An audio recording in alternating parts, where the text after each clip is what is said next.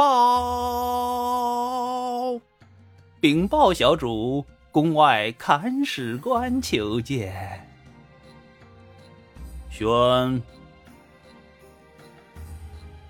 看史官再拜顿首，向小主禀报大化五代史的更新情况。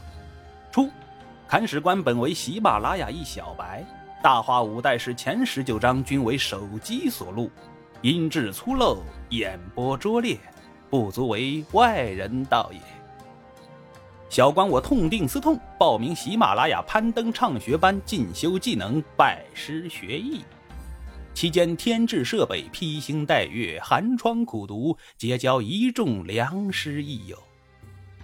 今培训班尚未结业，小官恐小主等待不耐，特于求学间隙续更大话五代史十九章之后内容，音质与演播均有较大提升，还望小主笑纳。